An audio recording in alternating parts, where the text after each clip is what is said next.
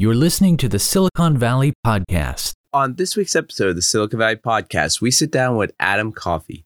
He's a CEO, board member, best selling author, and acclaimed international speaker. Adam is a visionary leader who drives transformative growth and fosters high performance cultures. With 21 plus years of experience as CEO, Adam led three national private equity backed service companies for nine private equity sponsors.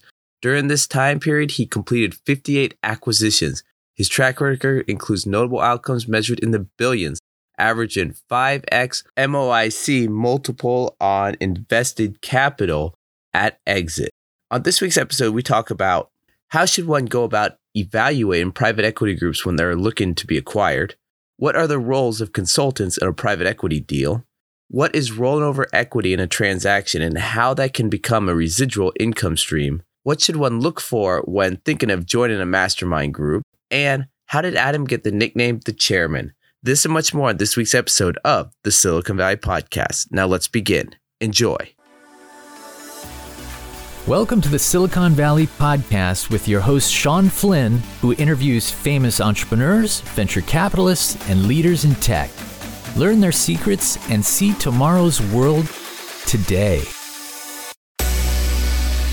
All right, welcome to this week's episode of the Silicon Valley Podcast. I'm very excited for today's guest. I've read both of his books, and well, I just can't wait to see him live during one of his speaking engagements. But for our audience out there, Adam, can you give a little bit of your history, a little bit of your career up until this point? Sure, Sean. Good to be here. Good to see everybody out there. Hello to all your listeners out there. Usually, when I meet people for the first time, there's four things about me. I'm a veteran of the U.S. Army. Military taught me something about discipline, teamwork, leadership leadership. Second thing, engineering. Engineering made me an anal retentive strategic. Just ask my wife. She'll tell you, yes, my mom. She'll tell you as a kid, I played neatly. Matchbox cars were all parked in a row and the houses were all lined up. And I didn't play in the sandbox because I didn't want to get dirty. It's like very meticulous in, ter- in terms of strategic planning. I blame engineering for that, although it was probably my background that led me to engineering, a detail oriented career field. And then thirdly, I was at GE for uh, 10 years.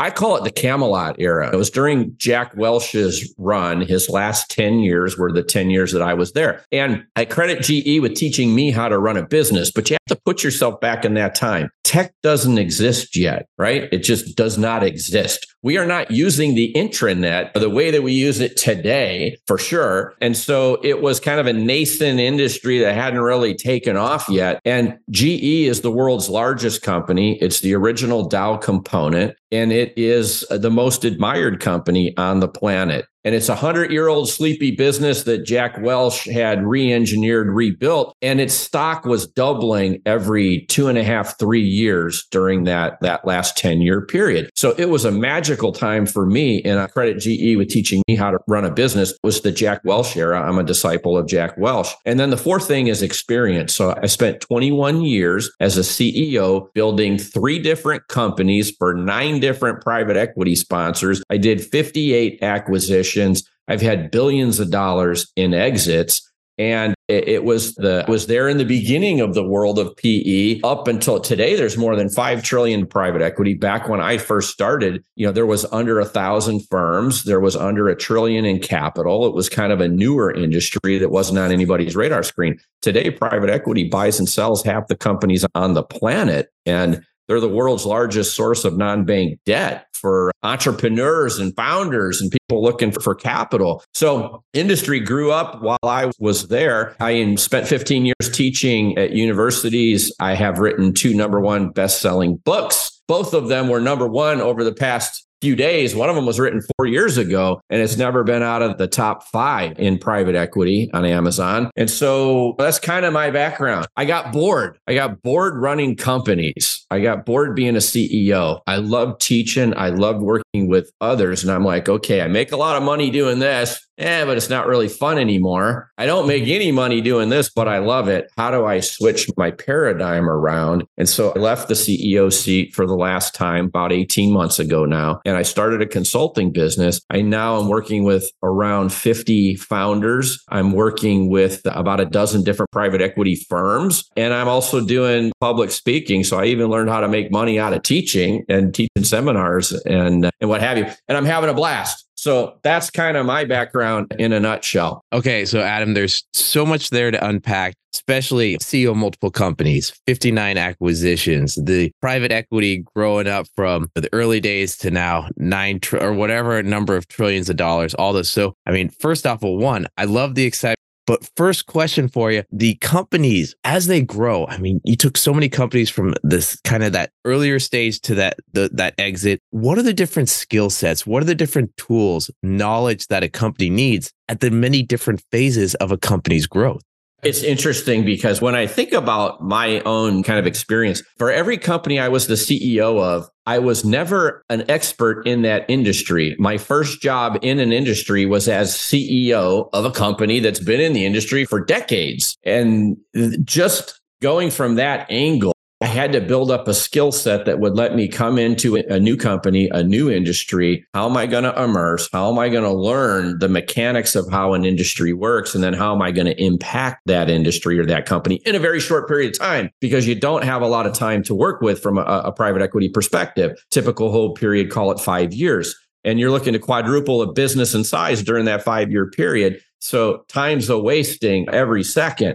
I think there, there were some pros and cons about that fact. And the fact that I was never an expert when I first got there means the tools I was going to bring to bear kind of became generic and I would go back to the same playbook every time I got into a new industry, new company. How do I immerse? How do I figure out what's wrong? How am I going to bend the growth curve? How am I going to fire up mergers and acquisition engine? How am I going to add maximum value while at the same time building a cool industry leading culture for whatever industry it was that I was working in? And so the companies themselves, as they're going, usually when I'd get there, they were around 100 million to 200 million in size. My goal goal would be then to get them to 500 million, call it a billion, and to take earnings, EBITDA, from like 15 million to 40 in the first hold period, 40 to 70, 80 in the second hold period, well up over 100 in the third. And each of these different segments in a company's kind of evolution, really, there's different skills that are brought to bear. And I recently was teaching a seminar. It was like the perfect $100,000 business. It's all about getting out of the gates. When you're a small business going from zero to a million, first of all, let's just drown in some statistics. There's 31 million small businesses in America today. And small business by the government is defined as 500 employees or less or less. That constitutes 99.9% of all companies in the United States fall in the category of small business. Of that category, only 7% ever hit a million dollars in revenue and only about 40% are profitable. And so why is it that people go south early and what's the difference in the skill set? So let me draw this picture out. You talked about all the acquisitions that I've done. If I look at that typical company, these were founder led companies that became successful because the entrepreneurs were what I call anal retentive control freaks. And if it's, I call it the happy meal effect. What about a McDonald's happy meal can I tell you? Well, I know if I go to any city in the United States and I go to a McDonald's and I order a happy meal, I'm going to get the same red box, the same yellow ham handles, the same cardboard hamburger, the apple slices that were packaged 100 years ago. I know exactly what I'm going to get. And it's that repeatability that makes call it McDonald's or any business successful as it's growing. And so when you're starting out, the entrepreneur or founder has to be an anal retentive control freak to make sure that all aspects of the business are working correctly to get and find that initial success that gets them out of the gates and gets them growing. And as they're they have to find a second gear in the gearbox. Entrepreneurs top out. And I bought most of the companies that I bought had revenues of between 20 and 30 million. And it was about at that size for those industries where the entrepreneur would run out of bandwidth. They have no more bandwidth. They're anal retentive control freaks. They're successful. They become millionaires and they've built a little empire. But what hinders them from growth is the very set of skills that they needed to be successful in launching a business. And I call it finding the shift lever on the gearbox and going from being the anal retentive control freak to becoming the conductor of the orchestra. So, as a small business is growing, the entrepreneur is like the first chair player in every section of an orchestra, and they have to make sure everything is done the same, it's repeatable. I've got my unit level economics dialed in small. If we replicate this, we're going to be successful. But then to get through their own glass ceiling, to kind of bust through that Willy Wonka elevator top of the roof, they have to get into this other gear year where they now learn how to hire a team, surround themselves with talented people, articulate the vision, get them to run towards that shared aspiration. But I now let go. And if I want to be one of the rarest of businesses that goes from call it 10 million to 100 million of revenue, or one of only 3,000 companies on the planet that are a billion in revenue or bigger, I really, as an entrepreneur, have to let go because it's an entirely different skill set to scale a business than it is when I'm first ramping it up and first finding success. And I think entrepreneurs that can find that gearbox and that shifter, those are the ones who can bust through that glass ceiling and really build something special. So in every aspect of a business when I'm there, almost always, you know, we're going to be resource constrained. There's not enough capital to invest. How how are we going to change the paradigm, bend the growth curve and make a different outcome happen? Every company I went into that had that had, had been in business for 40 years before I got there. Every one of them was growing at kind of a sleepy single digit pace. And when I got there, I bent the growth curve, kind of the Jim Collins flywheel effect. And I could get these businesses to grow at 30 plus percent compound annual growth rate in earnings and never stop, just change the direction and establish a new trajectory. And if you can hit that magical 30% growth rate, then a business is going to quadruple in size in roughly the five year hold period. And so if I want to find success, I first have to bend the growth curve, get on a 30% trajectory, and then hold it. And as I'm going through different size you know different size points as a company some of my activities are going to become different as i get bigger mergers and acquisitions buy and build becomes a lot more driving force behind shareholder value creation early days it's mostly organic so it's different focus areas but it's always maximizing the potential at each stage of growth. So with that, when you're coming in to get that inflection point that, you know, that's from that steady lower percent to that 30%, you're disrupting a lot of stuff in the company. How do you maintain the culture? Does the culture completely change when you step in, what happens there? Well, if you haven't noticed, John, I'm a high energy kind of guy. So I'm really known for culture. And so that that's one of the other, I think, life lessons that's been really important in my own personal development as an individual. In the Army, I started as a private E1 right out of high school. I was the lowest form of life a human being could be. When I looked up, I saw bubble gum on the bottom of somebody else's shoe. That's how low I started in life. And I worked my way up and I've held every job you can hold on an organizational chart from guy who drives truck to CEO. And along the way, you know, I learned that as a CEO, I can't manage revenue. I have to start by managing culture. And if I build a strong culture, especially in a services business where the product is intangible, I can't store service on a shelf, put it in a box. So my product in a service business by default is people. So my DNA for success is I focus on culture. If I build a strong culture, I get an engaged workforce. That engaged workforce takes takes care of customers. Customers like that. They give us more stuff and revenue rains from the sky.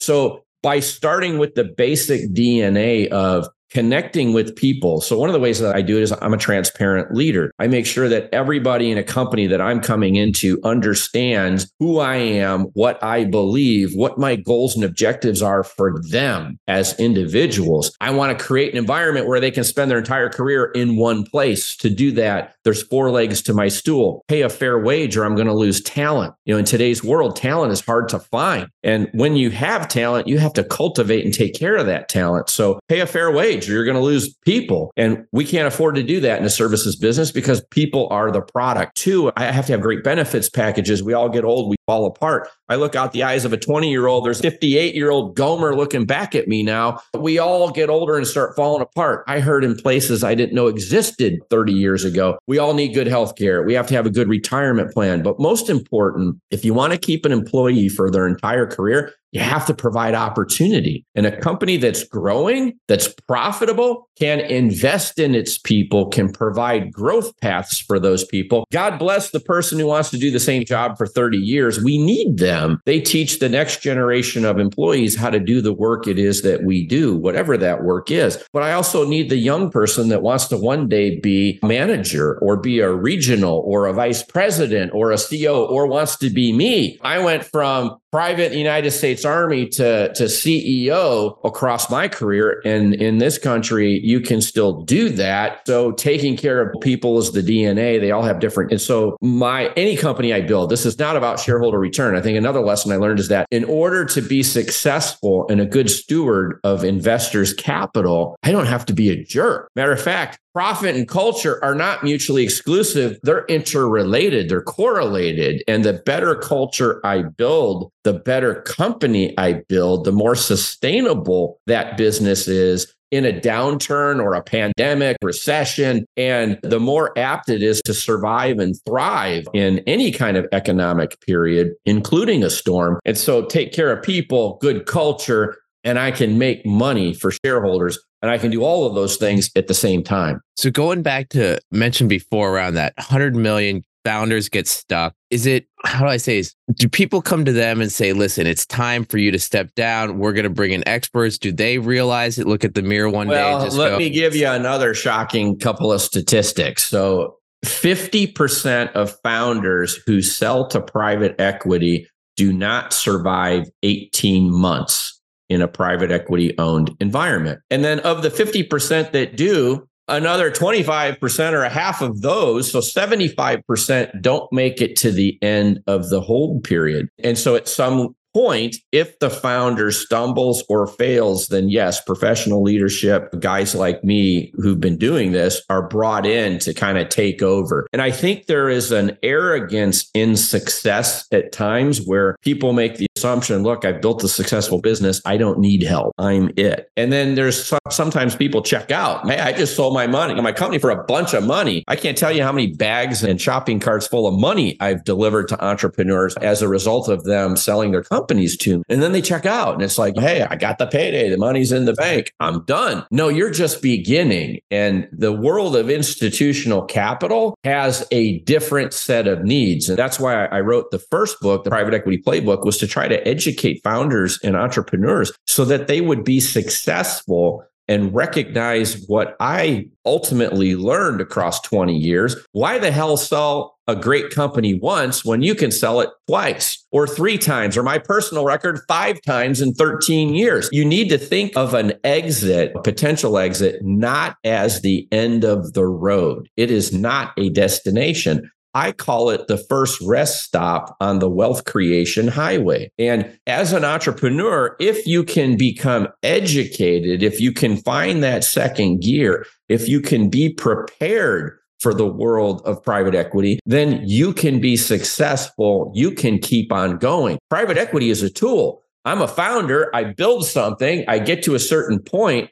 I want to start using OPM, other people's money is the best kind of money to be using when you want to grow a billion dollar business and you're sitting at a hundred million.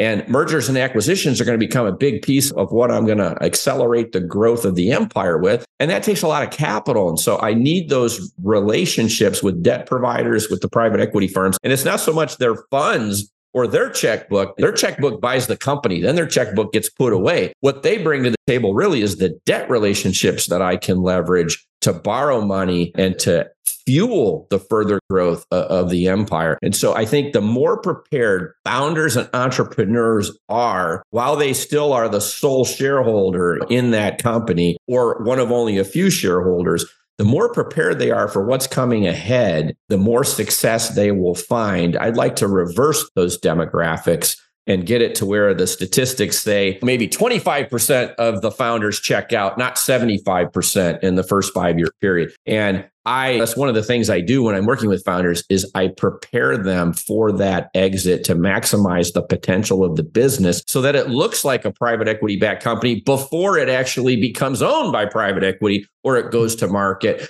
Already bend the curve. So here's a funny thing anytime a company is being sold in the investment, the CIM or the SIP, the investment prospectus, you know, people will say, magically, we're growing like this, but when you buy this company, it's going to grow like it's never grown before. And I want you to pay me for that rocket ship of growth that's coming on your watch. And magically, it's never done that before in its history, but it's going to start doing it soon as you pay me too much money to buy it. And what I like to do when I'm working with founders is get in there early, bend that growth curve. And now I'm selling a trajectory that's already been established. And I'm de risking that company as a platform for private equity before they get a hold of it. And that lets the entrepreneur maximize the exit, get the most, set the market from a valuation perspective for an industry. It de risks the platform for private equity and it sets that entrepreneur up for success in the future when they're going to be an owner, but now a minority shareholder with institutional capital behind them. All right, a lot there. But one question for you is here in Silicon Valley, everyone talks about venture capital. Can you kind of give a how people should look at venture capital and private equity differently? Yeah, it's interesting because when I think of venture capital, I think venture capital is a very tough place to make money. Let me start there. But it's the most accessible piece of private equity that's available to what I'll call the smaller or more common investor. And I think everyone knows Shark Tank, right? So Shark Tank has made the world of VC sexy. But personally, when I read individual prospectuses for funds, and I look at kind of the return profiles of venture capital, most venture capital funds don't beat the S&P 500. It's you're looking for home runs and it's tough to hit home runs. And when you're an investor in the world of VC, it's a real risky place to be. It's not a place for unsophisticated investors to play. There is a place for venture capital, don't get me wrong. But the typical profile of the people who are investing there, I think in some respects, is underwhelmed by the returns that they ultimately see from a VC fund. So VC is an investor in dreams. And buyout funds, which is the largest category of private equity, VC is also a piece of private equity, but it's a smaller piece. The largest piece of private equity is called buyout funds. Buyout funds don't invest in dreams. They buy companies that have track records, that have histories of revenue and earnings. And 100% growth rate in the world of VC is I went from a dollar of revenue to $2 of revenue. It's 100% growth. And in the world of buyout, it's they've got a decade or more of track record. Again, every company I went into had been in existence for 40 years. And I got them to bust the growth curve and get on a 30 plus percent growth rate and take them someplace that they had never been before. So VC is investing in dreams. Think of it more as it's a home run derby every time you step to the plate. And there's a lot of strikeouts, there's a lot of hits, but it's essentially you're swinging for a home run every time. In the world of buyout funds, you're looking for singles and doubles. And so batting average, batting average is really low in VC and it's higher in buyout funds. So private equity is separated into different categories. VC is a category, but it is speculative by its very design. Buyout funds are a little bit less risky because these are established companies.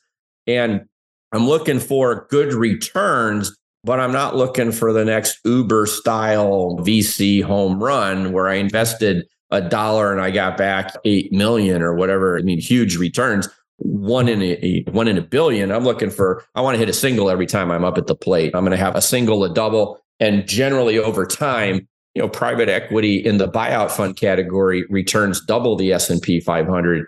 VC takes a special company, a special fund and a special firm to beat the S&P and to beat call it a buyout fund type return profile. They are out there, but it's uh, it's a different world. I'm investing in a dream.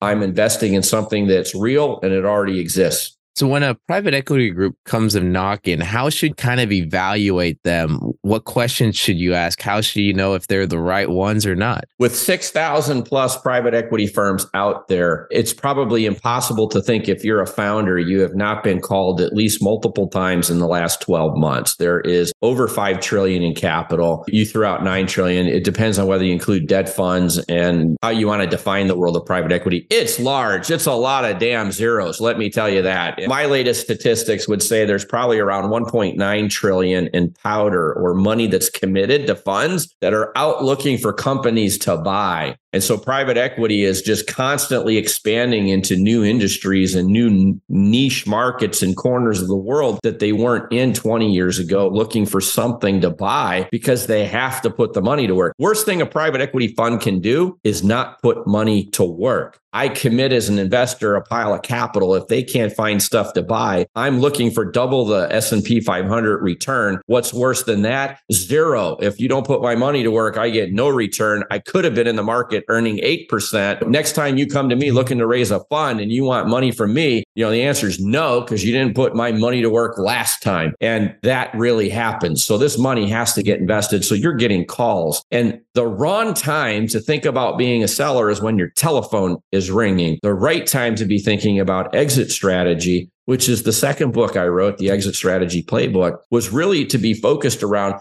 let's start with you as an individual. What are your goals and objectives? What are we trying to accomplish here? Because before I know whose phone call I should take, and who I should be talking to and what the questions are I should be asking, I first have to kind of line up my goals and objectives as an individual. And then the universe of buyers can be sorted based on my goals and objectives. And very quickly, I'll figure out it's not 6,000 firms out there I should be talking to. It's a handful of firms that, that I should be talking to. So let me give you an example. Let's assume that we're an entrepreneur and we're in our 50s and I've built a business over decades and I'm thinking about selling it. Phone's ringing, but I have no idea, you know, about what's the different characteristics of these different buyers. Let's start with do we want to continue in our business or not? Are we seeking to retire? If I'm in my 70s, maybe the answer is I want to walk out the back door. Well, selling to private equity is not the place to sell if you're going to be a platform investment because they're going to look for you not only to not retire, but to become a large rollover investor and work harder than you've ever worked before in your life to get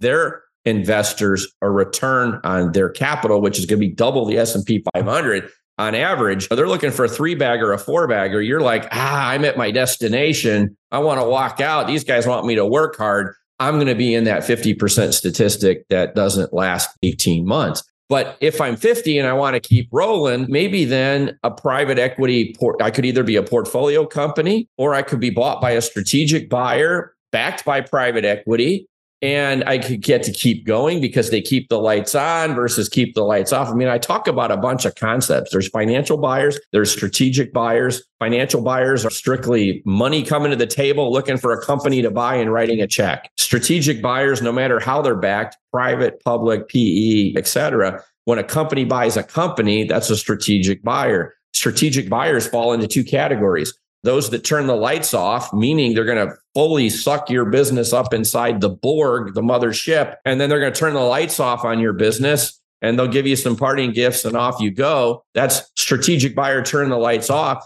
There's strategic buyer turn the lights on. Hey welcome to the club. We want you to stay. We want you to help become a part of our future. If they're backed by private equity i could potentially make a rollover investor investment. I could make an equity investment in the mothership. I could become a part of something bigger look for a second bite of the apple. So there's ipos there's spacs there's owner operators buyouts. There's so many different ways i could exit a business when your phone rings you better know who the hell you want to talk to Because what happens is you start thinking any potential exit's a good potential exit. You waste time. I can't tell you how many entrepreneurs he calls. They say, okay, let's explore this path. An NDA gets signed, diligence is done. Months later, it's like, I don't like the offer I got. I don't like that they lied to me. They threw out a headline number. They got a proprietary look under the cover and then they retraded my price. If you really need to have your ducks in a row and everything lined up before you take anyone's phone call. And that was the purpose of the second book to help entrepreneurs think through an exit because not all exits are the same. There's a lot of different kinds of buyers. They have different needs. They each will pay differently for a respective business. And so you're trying to line up your goals and objectives with the right universe of buyers to get the maximum potential for your business, but more importantly, the right outcome that you're seeking. I love the Star Trek reference, especially with the Borg there, Seven of Nine. Fantastic. Let's dive deeper into that second book, the Exit Strategy Playbook. You've mentioned a couple times second of the apple. Could we talk a little bit about rollover invested and the residual income stream? Dive into that a little bit when selling a company. Yeah.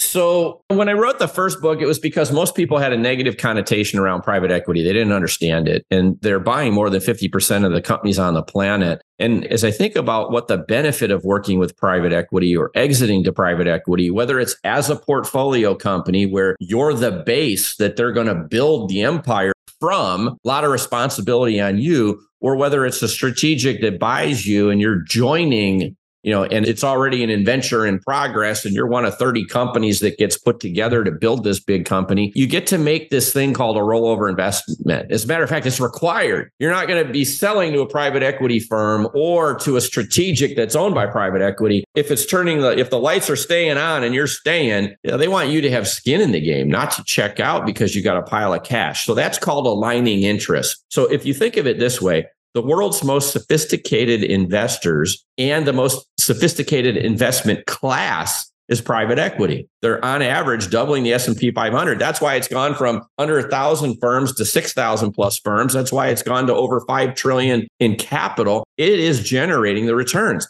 as a founder, I hear a lot of arrogance from founders who say, Hey, look, if I'm not the sole shareholder in control, I don't want to have anything to do with it because I'm the guy. And I don't trust or I don't want to believe in the potential benefit of working with someone else. So I've spent a long time trying to educate people. That's not a very good view of the potential. And that goes back to my comment about selling isn't a destination. It's the first rest stop on a highway. And boy, when you roll over, let's say 30, and then you become a part of, you're a minority shareholder, you have institutional shareholders over you, but they're in the business of making money and they're going to go out and pour a bunch of, of, money and buy a bunch of companies and put them together in order to exit within five years. And if you can get a 3x or a 4x multiple of invested capital, the math looks really good. It gets very compelling very quickly. And so in, in my books and in, in my teachings, I use very specific examples. So uh, there's a guy out there, I call him Sam. His name's not really Sam, but he lives in the part of the country that you're in and he now owns a winery but sam sold me his business for like 16.4 million he would have taken all his money off the table if he could have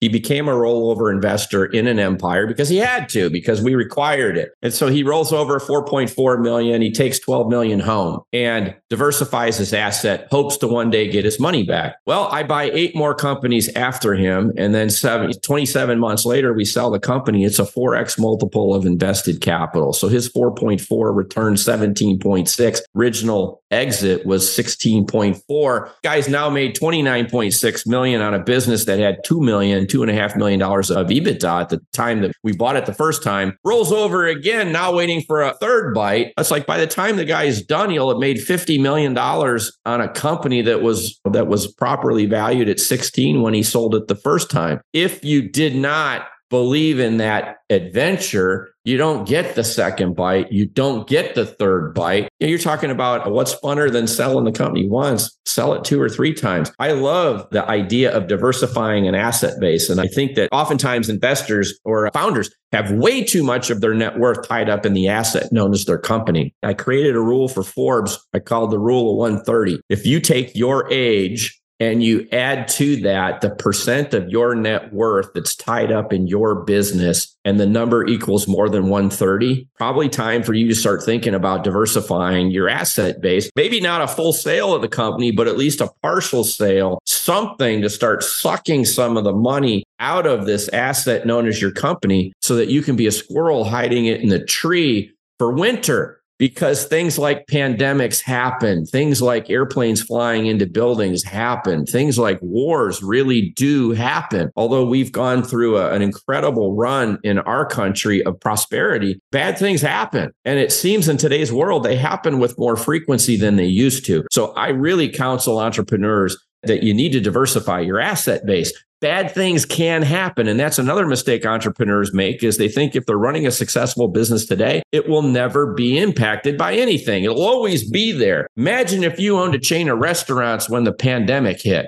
You know what the hell happened to you? Imagine you owned a chain of movie theaters when the pandemic hit. What happened to you? Bad things do happen. So i believe that entrepreneurs need to think about working with private equity not as selling out their empire and retiring. It's about diversification of assets, rolling over. Why roll over here? Because you just built this business. You know it better than anyone. You know its potential. So if you don't believe in your company, take your money and run. But if you actually believe your company with capital and other smart people around you can help you really blow this thing out, why wouldn't you want to invest in that? And that's the vehicle that private equity helps entrepreneurs accomplish. We're going to give you the vehicle to ride our coattails. We're going to make money for our investors because that's what we're in the business of doing. Grab on, roll over, become a player in this and you're going to get your returns as our thank you. And so it's very powerful that this idea of rollover and getting multiple bites of the apple. And it can be very lucrative for shareholders too. So it, just in, in thinking of mergers and acquisition, I once bought 20 companies. Now this is a subset. I bought more than that, but I just took 20 at the time. On average, I paid five times, five times EBITDA. Each company had 2 million in EBITDA. So, you know, I bought 20 times Two times five is 10 times 20. I spent $200 million.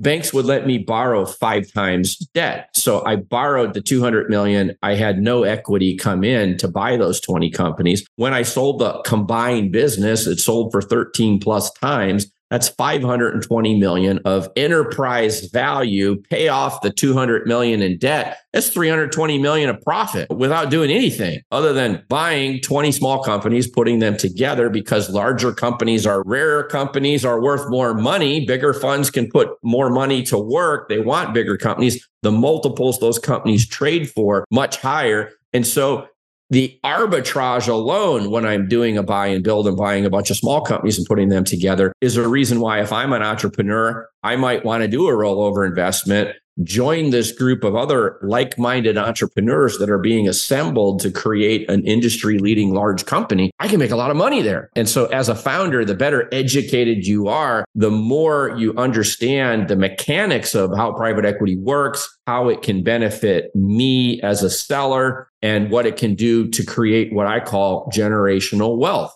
Selling a company for 20, 30 million, big ass payday, no question. Pay some taxes and you can live nicely. But what about making 50 or 60 million by selling the same company a couple of times? What about ultimately for me, the goal and objective is, and I define generational wealth as $100 million. You know, it's like, why stop at 20? If you sell your company and walk out the door, someone gives you a wheelbarrow full of money. What's the first thing you have to do? Figure out what the hell to do with it. Well, that's a high class problem, grant you that, but I'd rather give a bunch of it to somebody else to manage. I'll keep running the business. I'll roll over a chunk and this will be my personal investment in my personal business that I built and I'll go again. So that, that that's why I think rollover investing can be such a powerful tool for entrepreneurs and founders with that rollover investing, how much should I say due diligence or how many questions should you ask for their plan for that private equity that's coming in for the next three years? For the oh, you should ask all kinds of questions. So, and that's why too. It's like there's six thousand firms out there. Just because your phone rings doesn't mean you got the right buyer you know, think of it, it's like boiler room. I mean, there are good people and bad people in any industry that is diverse and has thousands of players. It's like a reflection of society in general. You'll find partners who are really good and you'll find partners who are really bad. And just because your phone ring doesn't mean that you got a good one. Matter of fact, I would say the likelihood that you got the right buyer because someone cold called you is probably so in it's like you may as well just go buy a lottery ticket and that's why when you talk to your buddies at rotary or ypo and they're saying well what's your experience with private equity mine sucked mine was good it's so hit or miss because they never put any thought into who was the right buyer to be to begin with but when i think about questions it's hey i want to talk to other founders that have sold you a business. I want to talk to those that are in your portfolio today. I want to talk to those who have realized another turn and are now working with somebody else. I want to talk to the last founder you fired. See what kind of response you get on that question. I want to understand what it's like to work with you. I want to understand what it's like when I become divorced from you because it didn't work and how were those founders treated. I'm going to ask very tough questions. But the funniest part, Sean, is that when I'm a buyer and I'm working with private equity,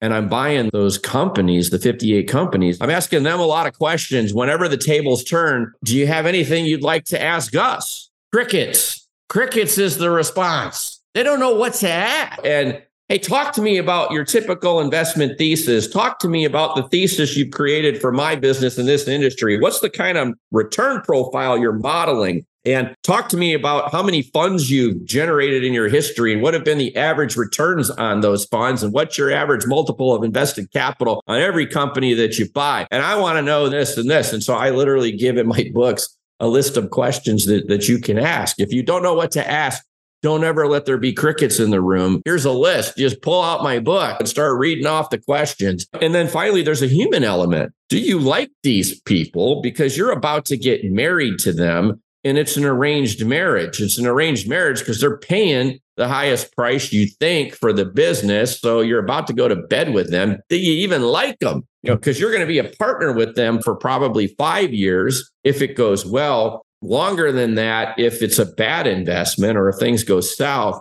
kind of the joke in private equity. If it's a short hold period, it's a great return. If it's a long hold period, that's the dog with fleas that they keep to the end of the fund and then figure out what the hell to do with. And in the meantime, they've raised three other funds. And so your dog with fleas doesn't impact fundraising anymore. So it's gone, you know, but they're trying to fix it. So I, I even would ask things like, what's the average hold period for your investments? I want some hard math. Don't tell me oh, it's about five years. No, I want to know how many companies have you bought in the last you know, in the life of your firm, what was the average hold period for each one? What's the average multiple of invested capital? What kind of IR are you returning to your limited partners? I want to understand what an investment with you in my business looks like for me. What kind of modeled return? What are the assumptions you're making with respect to growth and the components of growth and organic growth and margin improvement and mergers and acquisition? I want to know if you got enough capital to handle my investment. If we go out and buy 20 companies, where's that capital going to come from? Because it ain't coming from their fund. It's going to come from debt relationships that they have. It's like there are so many questions you can ask. And then how, who am I going to deal with? Am I going to be dealing with associates, with principals and vice presidents, with partners? You know, what's Tell me how you plug into my business. What's your cadence with management? I call it the hands on, hands off and if you're a person who likes, doesn't want to be micromanaged, and you sell to a firm that's very hands on and has weekly phone calls and they're in your shorts 10 times a month, you know, you're going to get frustrated with that experience. So there's a lot of things you need to learn about in that exit partner. And so asking the right questions helps you kind of learn about that firm. You'd also mentioned margin expansion. And I know that was also talked about in your first book, The Private Equity Playbook. Can you, especially with the current environment, can you go a little bit deeper into what that is? Yeah, for, for me, improving margin, let's start with an old wives' tale. So you've heard the saying, if it ain't broke, don't fix it. You know, my, my response or retort to that is just because it's not broke doesn't mean it's efficient what I generally like to do when I get into a company, most of the companies that I get into are underinvested in technology. And I want to empower my employees to use their God given talents and skills to do what I call high value work. And I want to automate low value work or try to invest in technology to be helpful to them. So let me give you some examples. Let's say I'm running a trades based business and it's a bunch of electricians. These are highly skilled people. There's a shortage of tradespeople. I don't want them doing paperwork. I don't want them driving long distances between jobs. I don't want them to have to go to the supply house half of their day to go chase wire or parts or pieces that they need to do their work. I want them to do nothing but high value work, which is to sit in front of that client's machine, or if it's a commercial or a house, if they're wiring, you know, whatever that electrician is doing, I want them to be doing electrician work. And I want to take and use technology to automate things in their life to make them more productive. So, an example, if they leave their house, I know they've left their house. If they're an hourly paid employee, I can clock them in because I'm tracking movements of the vehicle. The vehicle left the barn. I know where they're going because their first service call is loaded inside their phone from my dispatching system. They're en route. When they get there, GPS geofencing, I know they've arrived. I can log them in. If the client is a commercial client, I have to notify Target or somebody that that my electrician has showed up, I can use an automated email. I can interact with their system electronically through APIs. I can let them know my person is on site. I can now, if it's a time and materials call, they're on site. This is travel time. This is on site time. And then when I'm interacting with those people, if they take something out of their truck, they use their phone, they scan a bin, and it automatically gets put onto the work order. They don't have to fill out all that stuff. If they got 10 of that item on their truck and they're using one a week and they're now down to two or four, whatever my resupply point is, I'm collecting parts in a box that they're using. As soon as they get to a restock point, I now ship all those parts to wherever they're told they scan them into their truck. There are so many things I could do to help a skilled worker do nothing but skilled work.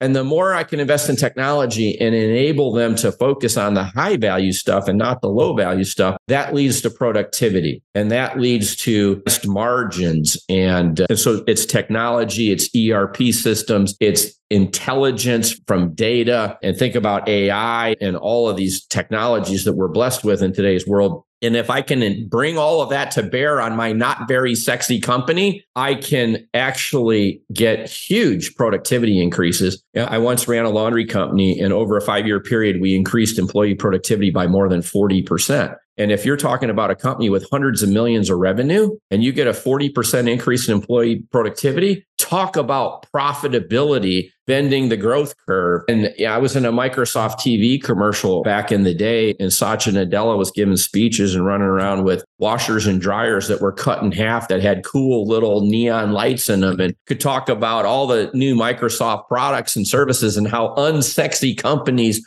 deployed and used them to drive 40 plus percent productivity gains. And so it's it's usually investing in technology, it's challenging the status quo, and it's thinking about people differently. It's not about can I do less, can I cut people? It's about I'm going to grow like this. I want my cost structure to grow at a slower pace, but I'm going to be hiring people, investing in people. And the companies that I built during recessions are hiring people, not letting people go. And because of technology, I can service more revenue and be more efficient with the workforce. And so the workforce is growing at a lower pace than revenue. That delta creates margin improvement. Okay, now stepping away from the books to kind of what you're doing now, you got the nickname the chairman. Yeah. How did you get that nickname? And could you talk a little bit about your executive circle? Heard of like YPO and Vistage, things like that. C. Fox, who's a guy that I work with on my seminar business and the teaching businesses, he created this concept. So essentially, I'm teaching a seminar with hundreds of people in a room. They've come from all over the globe. I'm teaching them all of this private equity stuff. I'm doing it in modules. This is material I've perfected over over a decade plus in lecturing at business schools. And I'm teaching entrepreneurs how to maximize their business, how to grow their business, how to do M&A, how to exit, all of this stuff. And then it was like, okay, well, hey, there are, we literally had a room. Some businesses, some people were billionaires sitting in that room. Some people are running small businesses. They're all different sizes and shapes. This is high value stuff. Let's create a peer group. And you can hire me to be your chairman. I serve on a lot of boards today and I work with leadership teams and help them maximize the potential of their companies. So we put together a peer group of 30 plus people who are paying to be a member of this peer group. They become the board. I'm the chairman of the board.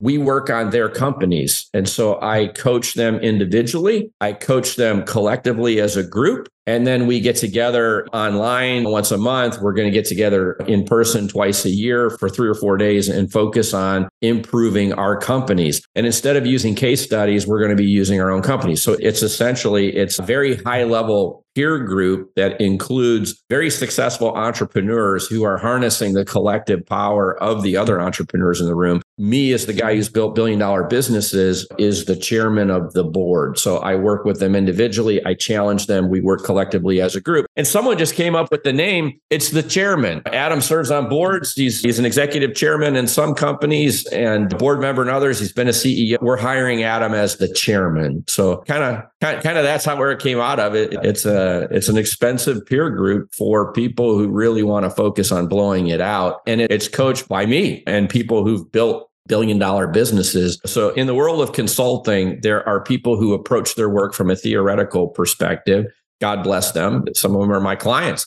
And then there's people who approach life from a practical set of experience. I've done more M&A than any of them have done. I have bought and sold more companies than any of them will ever sell. I've built big businesses. I've worked with multiple private equity firms over my career. So I can take all of those experience from practical from a practical perspective and then bring that to bear on their companies and it can be really impactful in a very short amount of time which is the other thing and so that that's what's going on there. Before wrapping up, another question and then kind of the segue out, but there's so many mastermind groups here in Silicon Valley and you always hear about others. What should an entrepreneur or founder of a company, what should they be looking for in that network, that executive circle?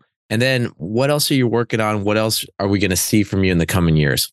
Yeah, so thank you for that. So listen, from my perspective, what's going to add the most value to entrepreneurs, if I'm thinking Silicon Valley and technology, I would challenge the convention that says you want to surround yourself with people who look and think and act like you. The diversity in business experience and knowledge. If I'm going to build an advisory group, I tell most of the people that I work with, most every board I'm serving on today, I never was a CEO in those industries, right? Growth is generic. M&A is generic. Exit strategy is generic. And so let the entrepreneur be the expert in their industry. And what they want to surround themselves with are people who potentially can help them if they're a services business or maybe it's they need help from a marketing perspective, from a visibility perspective, a generous people who've got private equity experience or have exit experience. It's not just about can I get a bunch of people that look like me and we can sit in a room and practice group think.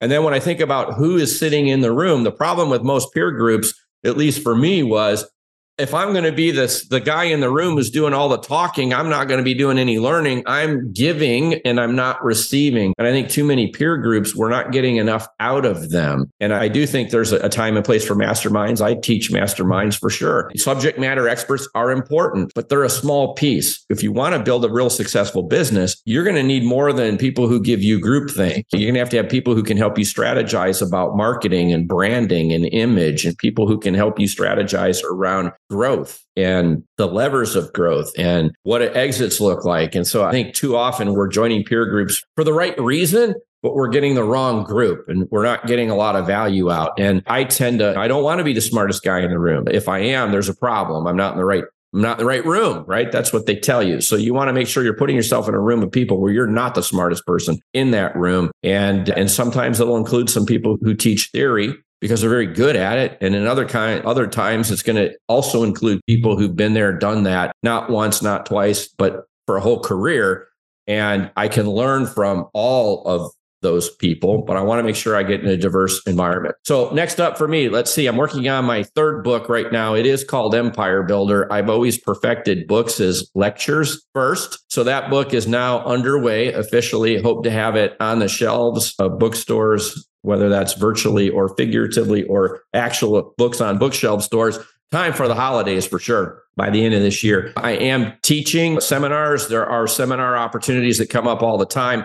I am also working with founders and am available to serve as a coach and mentor, working with founders and working with a lot of private equity firms, helping them evaluate investments and serving on their boards, helping their leadership teams at the portfolio company level grow. You can find me online, LinkedIn. I'm very responsive. Just spell the name right Adam Coffey, C O F E Y. I'm the other kind of coffee. And you can find me on LinkedIn, adamecoffey.com. I am always interacting with people who read my books, who follow my content, and uh, I appreciate them. I really do. I live a great life because I've built a great network over decades. And so very thankful for everybody out there who who follows the work that I do. So that's about it, Sean. That's that's looking like a wrap. All right. So we got to get you back on the show when the release of your third book comes out. So for our audience out there, please look for that. If Adam can spare us a little bit of time, that'd be fantastic. And for the audience out there, when I'm not the host of the Silicon Valley podcast, I'm a mid-market investment banker focused on mergers, acquisition, growth capital. So deal with private equity all day long. And I'd love to have a conversation with anyone out there. Connect with me on LinkedIn or go to the Silicon Valley podcast where you can contact me and see all our past shows and find out what we're up to. And with that, Adam, I want to thank you for your time on this week's episode of the Silicon Valley podcast.